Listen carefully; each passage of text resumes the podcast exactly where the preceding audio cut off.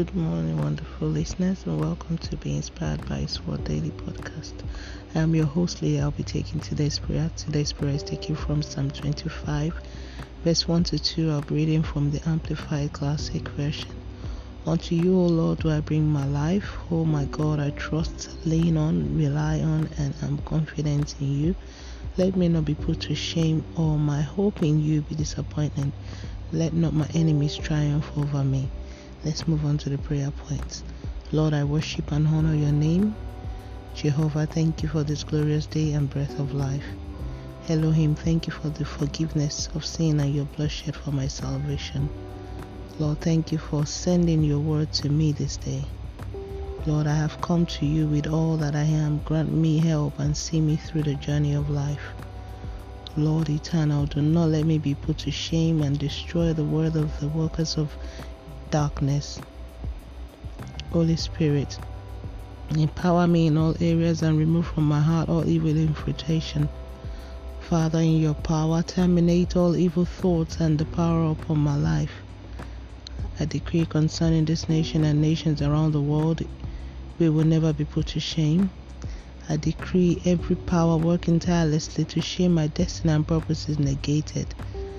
I cancel all evil counsel around my life and purpose in life.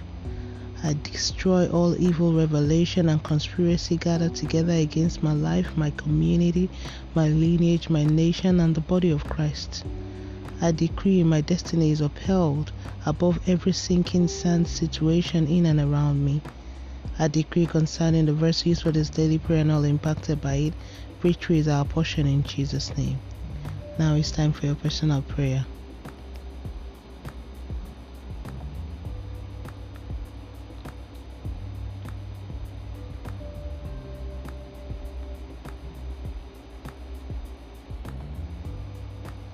And so shall it be in Jesus' name.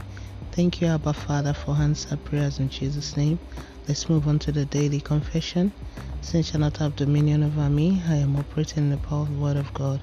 I'm the righteousness of God by faith, as Jesus is, so am I in this world.